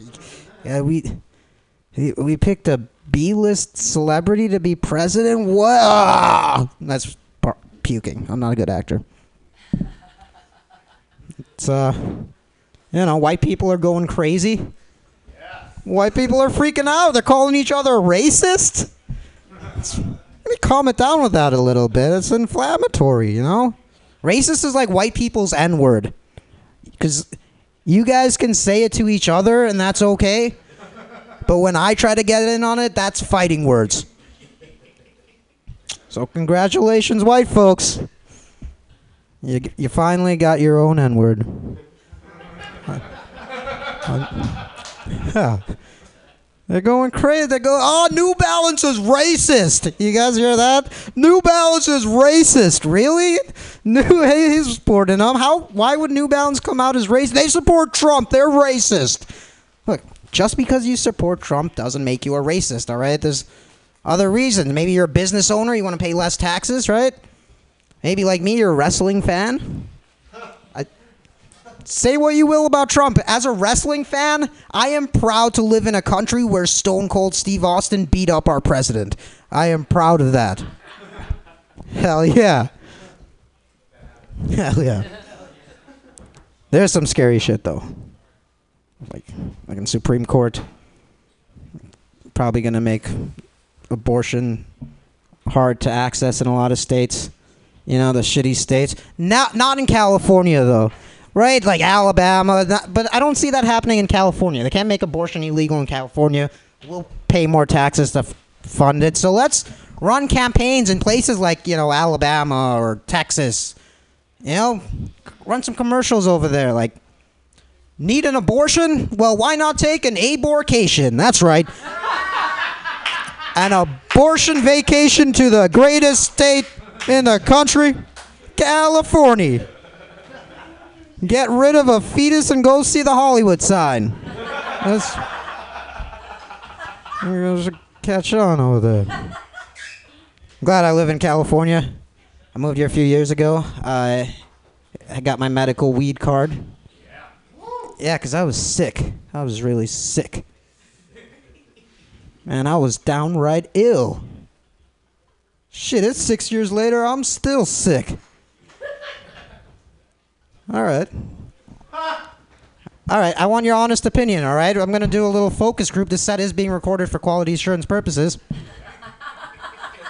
How many people thought that was an excellent joke? Round of applause if you thought that was an excellent joke. All right, okay. Five, all right. How many of y'all thought it was a, a mediocre joke? A, de- a decent joke? Not Nothing special. A round of applause. All right. Pam thinks it's mediocre. How many of y'all thought it was a piss poor joke? Round of applause if you thought it was a piss poor joke. I should never tell it again.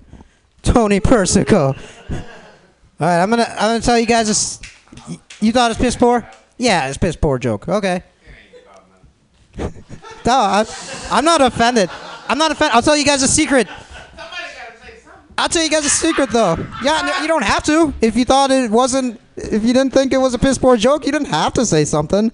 You're throwing off my results here, dude. Because I think you applauded for media. Okay, you know what? I'm not gonna. Because I, I didn't write that joke. That sometimes when you do comedy, you know, your friends from before you started doing comedy will be like, "Hey, man, I got a, I got a great uh, joke for your act." you know what?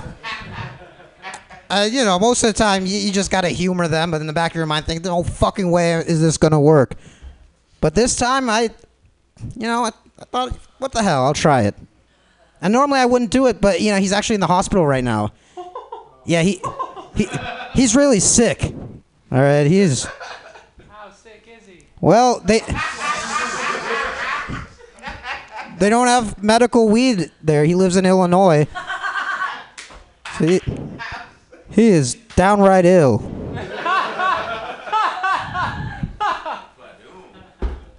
Hey, I had a really special time with you guys this evening. Thank you for having me. He's a special guy. That was Keith D'Souza, you lucky bastards. You got to experience that. Uh, uh, David Roth, are you here? I don't see you. You are here. He is here. Hey, you guys need to be excited about the Mutiny Radio Comedy Festival 2017. One of our sponsors is Destiny's Mom, brought to you by your next comedian. Everybody, it's David Roth. Coming home to a place he'd never been. Did I miss the when you called? Oh, no, I just didn't see you walk in. I'm sorry. Oh my God, Pamela. Remember when that guy uh, with no health insurance did a crazy split? That was fucking nuts. What was he thinking? That was really commitment to the bit, huh? Where did he think he was fucking playing? Uh, he was not in this room. He was dreaming bigger.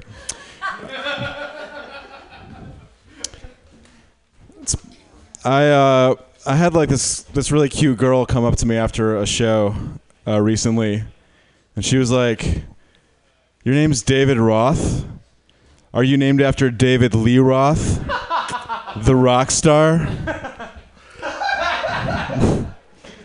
I was like, well, actually, I'm named after David Levi Roth, the Polish cabinet maker, who fucked Ethel Goldstein. Wait, where are you going? I thought. I thought. We, I thought we were flirting. Bitch. I um, I'm better off. Yeah. Um, I'm dating this new girl, Pam. She's she's fucking.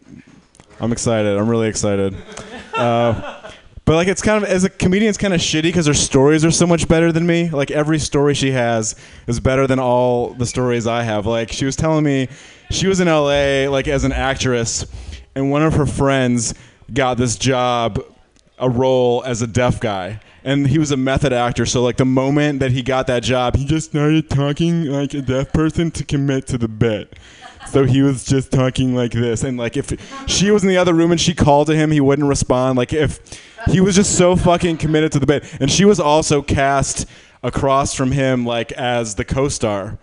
Um, but then they actually found out his girlfriend. This is just a story. Uh, if you're wondering where classics joke structure is, it's not going to be in this particular thing. But uh, the person playing across from him, f- across from him, like the lead who she was playing, only had one leg.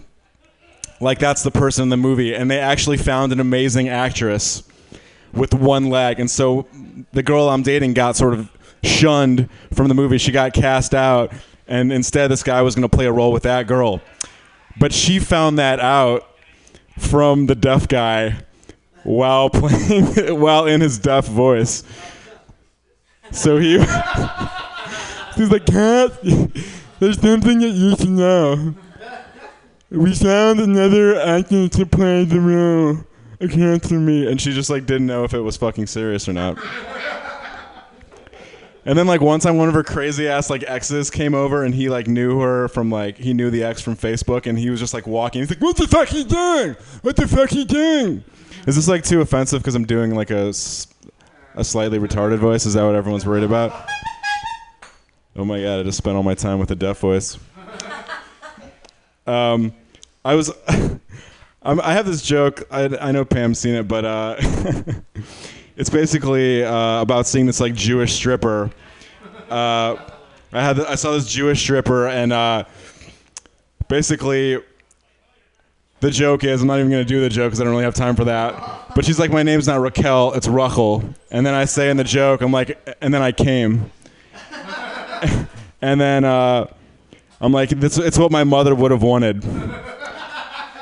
And then this guy fucking he heckles me. He's like, "Don't you think a Jewish mother wouldn't want you to prematurely ejaculate?"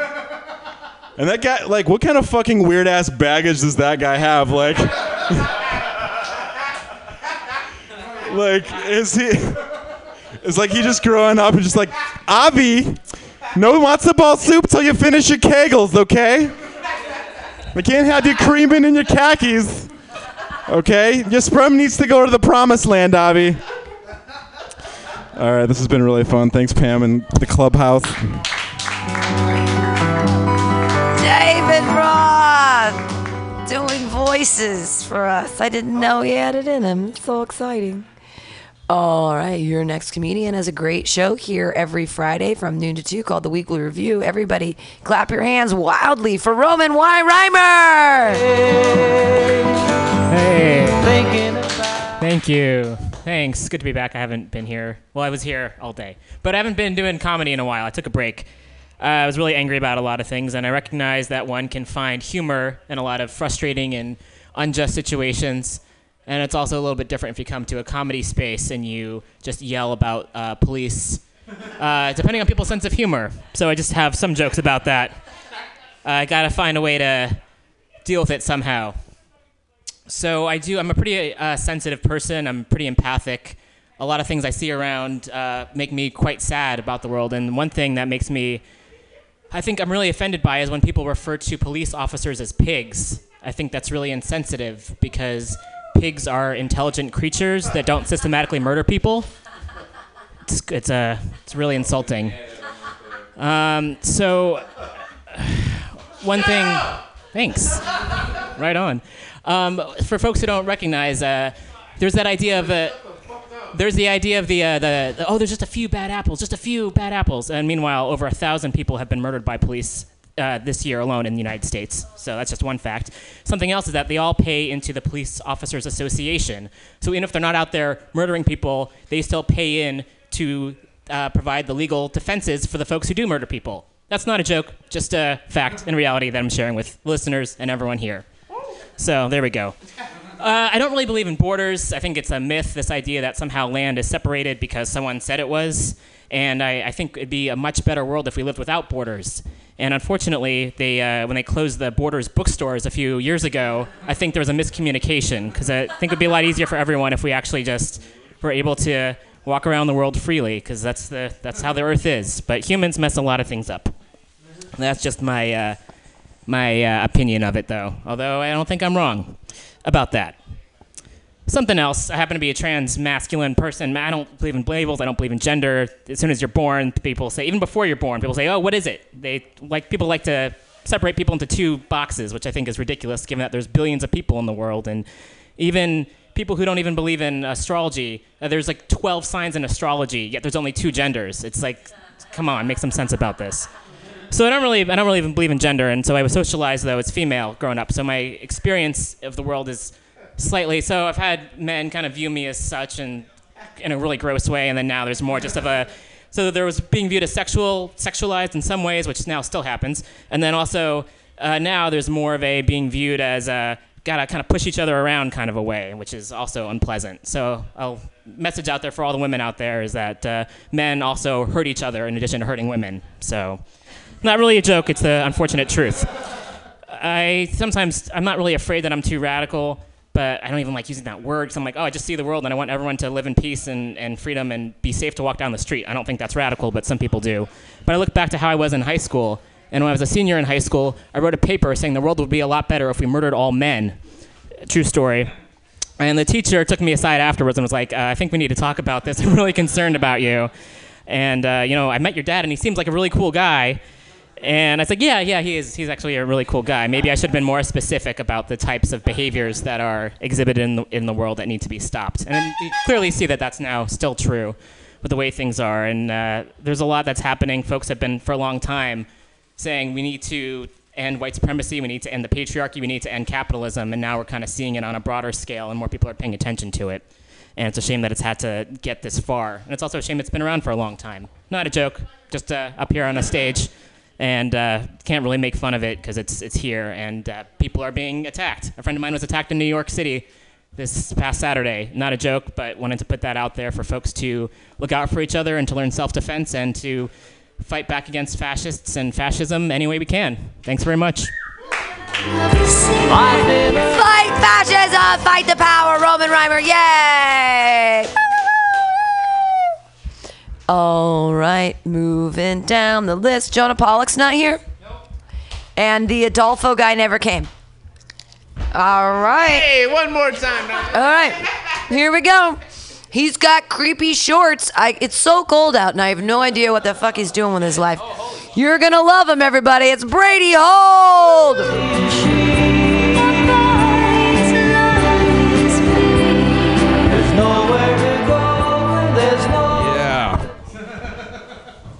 There we go. We're recording. I uh I got these out of Nick Swardson's closet. There we go. Dressing the elephants in the room. You guys having fun here Mutiny Radio? No, I got it out of the closet. It was in the men's section though. So that's my excuse, officer. Uh, I uh, anybody have an STD? Anyone? Pam? Josh? Anyone? No, Jonathan. Seven. Craig.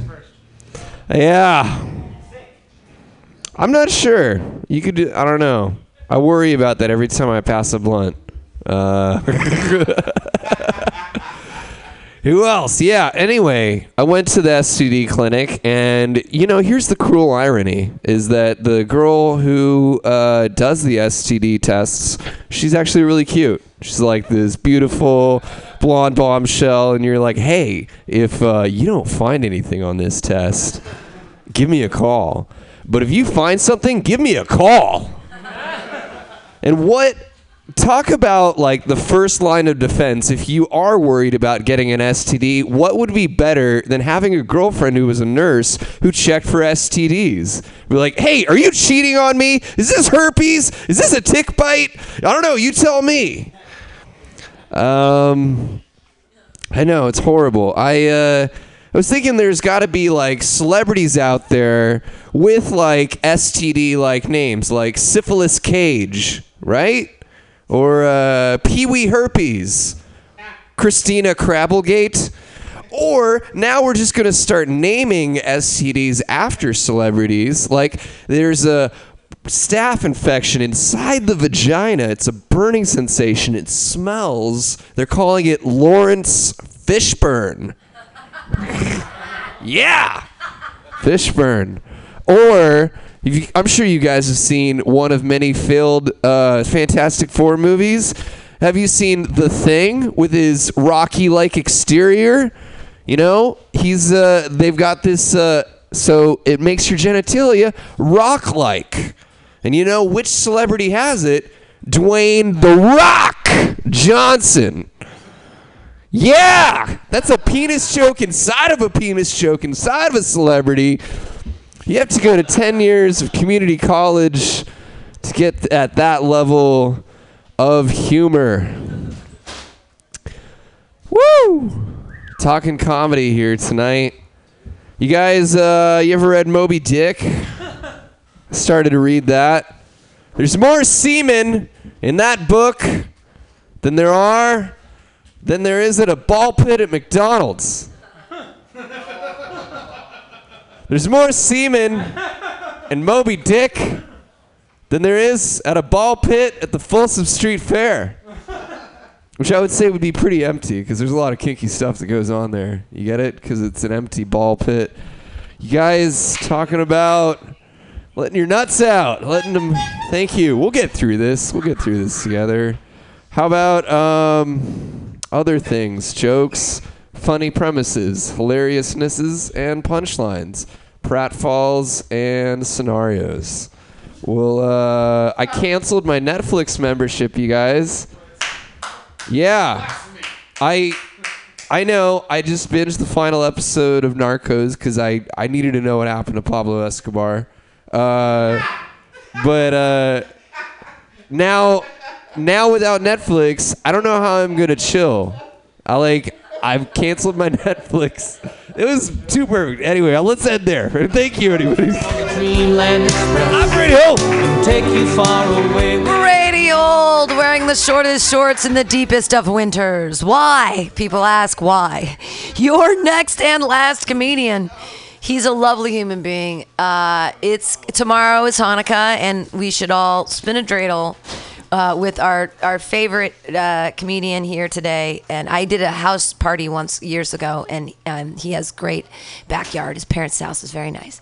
Put your hands together, everybody, for John Alcabez. Let me the one that you love. What's up, people? Who's thanking God it's Friday, right? Woo! Yeah, you better be because he died on the cross for your sins. So, just, you know. Um, I, I recently gave up my car. I don't have a car anymore. I'm too dumb to have a car in the city. There's too many rules when you're driving a car. So I switched to the bus because there's like no rules on the bus. There's so. F- think about it. Driving a car, you have to keep in mind like parking, like making sure not to park during street cleaning, double don't cross double yellow lines, go the speed limit. Take the taking the bus, there's like three rules. Or like there's like two and a half rules. First rule, pay, probably. Maybe pay. That's the half rule. Maybe throw a couple bucks in the tip jar, you know? Um, keep the city going. And then the other, and then other than that, it just don't take your dick out or punch the bus driver, and you get to ride the bus. That's yeah. Um, well, you have a car and a home, so you're good. Um, that's the one. That's the one glamorous part about Brady Holt's situation is no bus, no bus for Brady. Um, yeah, and you don't own the bus. You know what I mean? It's it's nice. You don't have to like worry about maintenance. Um, one time I was on the bus and, and some weird shit happened, and I looked, I made eye contact with this guy, and then I said, "Not my bus," and then I went back to reading, and it was a pretty, did pretty well. Um, so just remember that. Um, so last week, the Electoral College like officially sat down and decided to put Donald Trump in office. Like they, they it's what they had to do more or less for their job. But no, they totally could have. They totally could have not done it. But it's still like they were in this weird position. I don't know. Do you think when they got in the room to like do it, they were all just like, "Oh my god, you guys, are we doing this? You guys, this is crazy." Oh my god, I'm never gonna forget this day. I love you guys. This is nuts. Um, but think about it though, because they like their role is to like elect whoever the people elect, unless that like and like they could have they would have been allowed to do something else in this situation because of the circumstances. Like they could have put in a Democrat, they could have put in like a moderate Republican. They're in they were in such a weird position that like it would have been it even would have been an upgrade if they just put in like a less shitty celebrity. You know what I mean? Like if they got out of that meeting and they were just like, so we talked it over and we're gonna go with Regis Philbin. Um, we would all be like, all right. I mean, he doesn't really know anything about policy, but seems like he has a good attitude. I guess. Seems like a nice man who doesn't say horrible things. You know, they tell him like, Regis, we want you to be president. He's like, only if I can do it with Kelly. He's like, yeah, you want. They're like, yeah, you want Kelly to be your vice president? No, me and Kelly, president. We're president together. Let's do it. Um, it's my. I don't know what else. What else do I know about Regis? Is he even relevant anymore? Is he? I don't know. Um, one thing that confuses me politically are like, like very wealthy young people, like trust fund kids who go to college or high school and join the Young Republicans. It just seems like a weird thing to me for that they're getting involved in government when they're rich as fuck. Like, it's just like you could be in Aruba on a jet ski. Why are you learning to like take food stamps away? That's hard. That's hard. That's like legislation, and you have to sit behind a desk and read. Go to the Hamptons and fuck your longtime family friend. That's what rich people do, right? They fuck their longtime family friends in the Hamptons. I don't know. It's not a real stereotype, but it just feels right. It just feels like you're tall and blonde and hot. I'm tall and hot and tall and blonde and hot. Let's let's make some sex. Um, rich people like to fuck, and they just think I don't know. I bet rich people have awesome sex. That's that's that's a different theory. I'll more on that next time. Thank you very much. John Alcabez has theories. Yay! I enjoyed that set very much.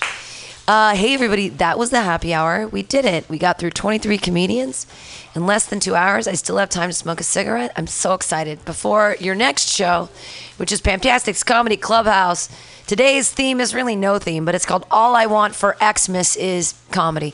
Uh, also for Hanukkah, like, because they all start together. Uh, here's the deal if you stick around, it's five but You don't have to pay if you're a comedian, but if you do, you get a treat and it is uh, handmade salted caramel with marijuana in it. So I'm sure that you're going to want one of those as you sit down. It's cold in here, but we'll snuggle together for our next show. It's to be great. All I want for Christmas is comedy. We, it really is a great. It really is a great lineup. Uh, Mo Gordon, Rachel Raphael, Adam Rubenfeld, Evelyn Erie Diamond, Christopher Harmio, Big Nez, Mean Dave, and me, your host Pam Benjamin. Thank you guys so much for being here. Uh, support Mutiny Radio. Give us lots of money. Uh, happy holidays in whatever way you celebrate them. I celebrate them with John Denver.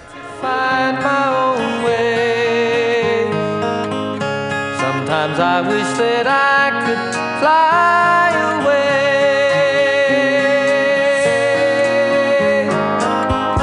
When I think that I'm moving. Are you tired of swimming through a sea of podcasts? Are ye on a raft without a paddle?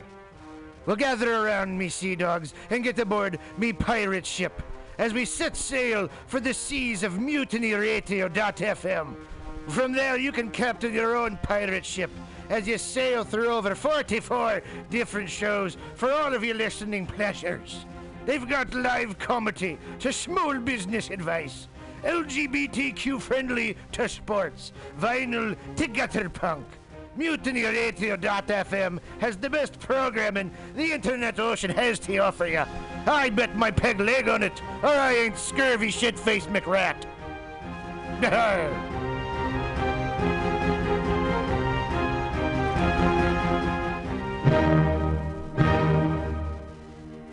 Good evening there, my friends here at MutinyRadio.fm. Chester Cashcock here, and giving you my love and regard as well as movies over there. And uh, I just wanted to let you guys know that anytime I go swimming in my vault of rare coins and piles and piles of filthy cash, I can't help but listen to Pamtastic's Comedy Clubhouse every Friday from 8 to 10 p.m. I mean, if anyone who knows anything about comedy knows that Pamtastic's books the best of San Francisco and beyond's underground comics. It's a great showcase, and they have a fun time at Pamtastic's deep in the Mission District where you can laugh off your tushy for a mere $5 every Friday to 10 p.m. And I laugh because $5, I mean, that's what I use to wipe my tushy with. So to laugh it off for a mere $5 is indubitious. But if you can't make it to Mutiny Radio, well, don't even worry. Don't fret at all. You can simply download the podcast post show and giggle in the comfort of anywhere, like your Aspen summer home on the mountain ridge with the kayak feeling. So all you got to do is just go to podcastics.pcrcollective.org slash comedy clubhouse, or you can listen live every Friday from 8 to 10 p.m. as your host Pam Benjamin brings you the best comedy from San Francisco and beyond the universe. And what's better than the universe?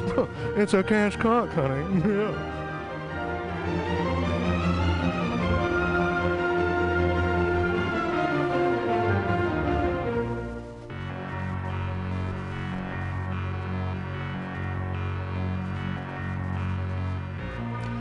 Want to go to Burning Man, but you don't have the right goggles, costume, or attitude? Visit 20 Mission Hive at 2415 Mission Street between 20th and 21st in the heart of the Mission District.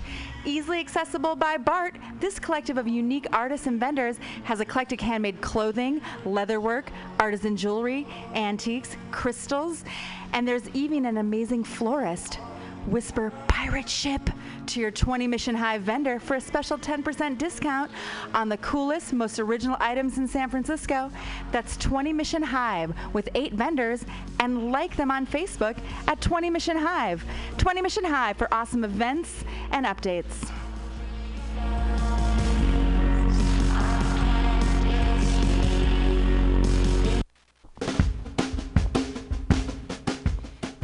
The dictionary definition of the adjective eclectic is selecting or choosing from various sources.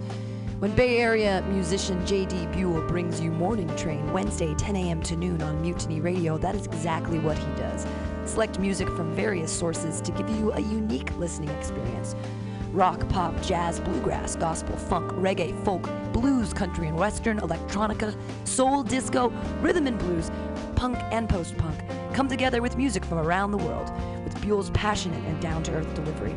In an age of personal music delivery systems, JD Buell carries on the values of progressive FM radio when a listener could actually have a relationship with a programmer, someone who would create an eclectic musical environment wherein both listener and host find fulfillment. The Morning Train with JD Buell, Wednesday, 10 to noon on mutinyradio.fm.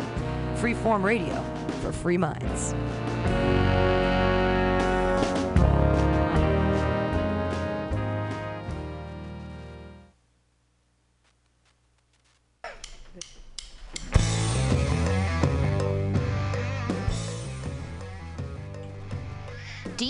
Awesome and underground space for an event? Look no further than mutinyradio.fm. Our 30 seat flexible space can accommodate your acoustic band, birthday party, comedy show, dance party, karaoke super fun, theater event, fundraiser. If you think it, we can do it. You run the door and promotion, we run the sound, space, and podcast. Rentals available Thursday, Saturday, and Sunday from 8 to 10 at Mutiny Radio FM's performance space at 2781 21st Street in the Deep Mission at 21st in Florida. Contact Pam at pamsadai at hotmail.com for more options and booking dates. Incredible socialist prices so you can be creative in a free speech space without breaking the bank. That's Mutiny Radio Rentals every Thursday, Saturday, and Sunday from 8 to 10. Book your event now. trying to hurt me, but boy, how it burns me whenever she touches me. And oh, I feel so lucky. Oh. Well, hey there, San Francisco. If you're looking for some delicious late night food, I suggest you mosey on down to Bender's Bar. Inside, you can find counter offer, and my offering you amazing late night food and snacks. Try the chicken biscuit. It's like your stomach's in a tasty tornado. They have exceptionally great daily ground sustainable burgers with sides of tater tots, grilled asparagus, and delicious zucchini and creamy delicious mac and cheese. You like tacos? They got 'em. And from the specials, very deep fried fish sandwich to a stoner burger with a donut bun. What are those crazy potheads gonna come up with next? Go to the counter offer inside of Bender's Bar at 800 South Van Ness Avenue, San Francisco. It's located between 19th Street and 20th Street in the Mission District. Open seven nights a week from 5 to 10 p.m. or later. Counter offer, son.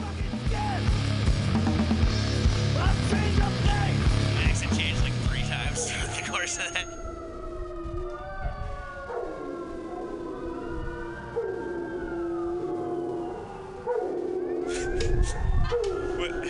This is dog's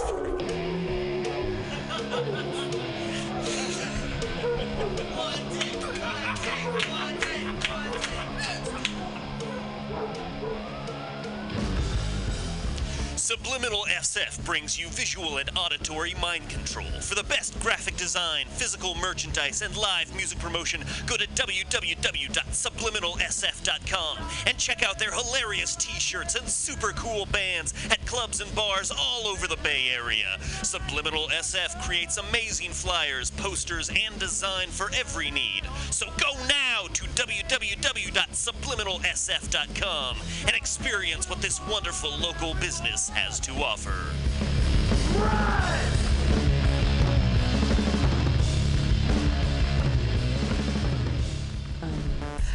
Oh, happy hour. What could be happier than 23 comics doing jokes for each other and at a radio listening audience? Puppets, kittens, unicorns, porn maybe? Oh, well, Stage Time makes them happy, and this super happy comedy open mic is open every Friday from 6 to 8 p.m. But you can also listen anytime by downloading the podcast at Mutiny Radio FM Index at podcasts.pcrcollective.org. So come live or listen later or to every happy hour mic Friday from 6 to 8 p.m. at Radio FM Mutiny Radio. I just fucked that up again. What the fuck is wrong with me? Yeah, yeah I got it. Leave it with that tragedy. Billy Bob, you ever want to be funny? Well, my dogs think I'm funny, Daryl. Well, I mean, you ever want to be like in front of an audience, like other than like squirrels, dogs, and dead peasants? Oh, shit. From time to time, I've given it a thought or two. You know, if you go to Joke Workshop, there's more than two peoples paying attention to your jokes, and they ain't even gonna be jerks about it. Daryl, are you serious? I can get people to listen to my jokes? And they'll even say nice things to you before they tell you how to get improvements. No way.